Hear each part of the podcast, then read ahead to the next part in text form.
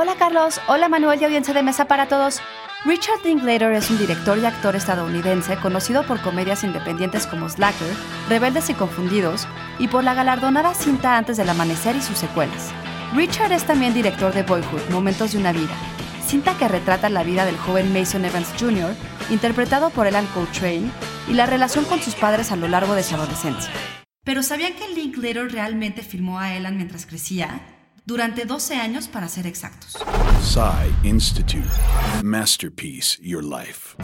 Corría el año de 2002 y Linklater había expresado ya interés en hacer una película sobre la vida de un niño desde la primaria y hasta la universidad.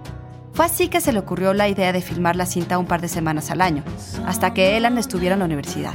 Al principio no había un guion completo. Linklater escribió la base de la historia y adaptaba el resto a lo que estuviera pasando en la vida de Elan en ese momento. Y funcionó. Boyhood se estrenó finalmente en el verano de 2014 y fue nominada a seis premios Oscar, incluyendo Mejor Película y Mejor Director. I mean, this was a life project, so it was fun to be collaborating not only with my cast, who's aging every year, but the world in general. What's going on in the world? What would you remember? I wanted this movie to feel like a memory. Stanley Kubrick decía que si lo puedes escribir o pensar, lo puedes filmar. Y Linklater, como muchos otros, lo sigue probando, en el cine y en la vida real. Texto por Mauricio Avendaño. Yo soy Ana Goyenechea y nos escuchamos en la próxima cápsula SAE.